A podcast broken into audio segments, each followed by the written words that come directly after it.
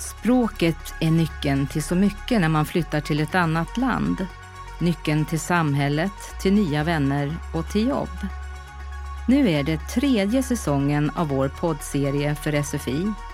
Den här gången pratar vi om jobb och yrken.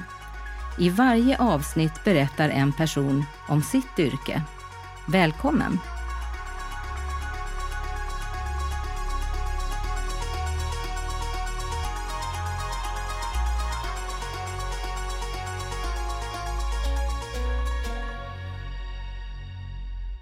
Då säger jag välkommen till Lisa som jobbar inom äldreomsorgen. Tack så mycket. Hur länge har du arbetat inom äldreomsorgen? Eh, det är snart fyra år. Varför valde du ditt yrke? Innan jag började inom äldreomsorgen så jobbade jag på förskola. För jag tycker det är kul att jobba med människor. Men eh, det kan vara ganska stimmigt på förskolor. Men jag vill ändå jobba med människor. Tänkte jag att eh, undersköterskeyrket kunde vara bra för att det kan vara lite lugnare vad gäller ehm, eh, miljön, speciellt ljudmiljön brukar vara mycket lugnare. Ja, berätta om utbildningen. Um, man går en komvuxutbildning, eh, undersköterskeutbildning och det ska finnas i varje kommun. Um, och det är på gymnasienivå, men alla vuxna kan gå den då. Berätta om tre saker du gör på jobbet en vanlig dag. Um, jag hjälper de äldre med mat förstås och uh, personlig hygien. Dusch och påklädning, eh, väldigt ofta stödstrumpor till exempel. Ehm, vi kanske ledsager dem till läkarbesök och vi handlar självklart mat till dem.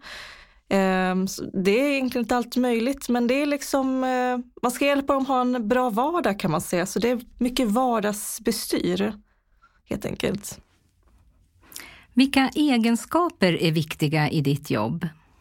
Eh, självklart man är intresserad av att hjälpa människor. Att man eh, är omtänksam och bryr sig. Sen är det viktigt att man ändå självgående för att väldigt mycket får man kanske lite grann försöka lösa på egen hand. Är man såklart tar kollegor och chefer till hjälp så är det väldigt mycket självständigt arbete så man måste i alla fall känna sig bekväm med det. Kan man lära sig att känna sig bekväm eller är man det redan från början tror du? Jag tror att man kan lära sig. Ehm, det gäller bara att eh, göra egentligen och att man eh, inte är rädd för att fråga om hjälp. Eh, det är ju därför man har sina kollegor för att man jobbar ju faktiskt tillsammans. Ehm, jag jobbar inom hemtjänsten och där är det ju väldigt mycket ensamarbete. Men jag har alltid kollegor som jag kan ringa och be om hjälp om det verkligen behövs. Så det känns väldigt tryggt. Vilka arbetstider har du? Eh, jag jobbar bara dagtid, eh, men det kan ju variera lite.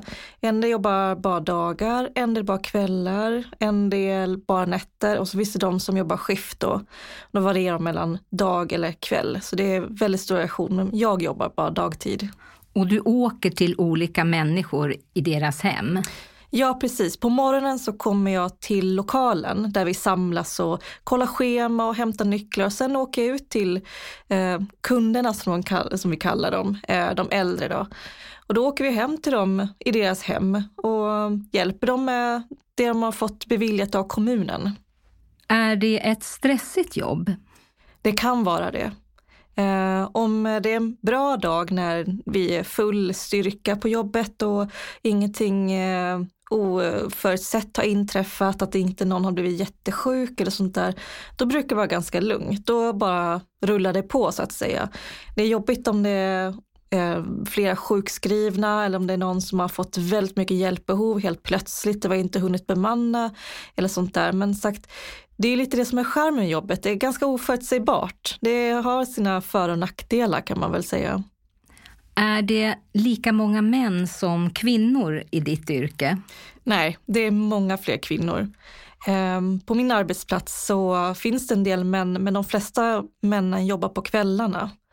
Ehm, men vi vill ju såklart att det ska vara, vi vill ju att det ska vara blandat och gärna jämfördelat, men det är mest kvinnor och då är det väl så liksom. Finns det ett speciellt yrkesspråk eller särskilda yrkesord i ditt yrke? Nej, det skulle jag inte påstå. Eh, jag har funderat på det men jag kan inte komma på något faktiskt. Det är nog ganska vardagligt språk som alla kan eh, förstå helt enkelt. Det är inget yrkeslingo som man brukar säga. Okej, okay, jag förstår. Och avslutningsvis, eh, Lisa, kan vi rekommendera ditt yrke till andra?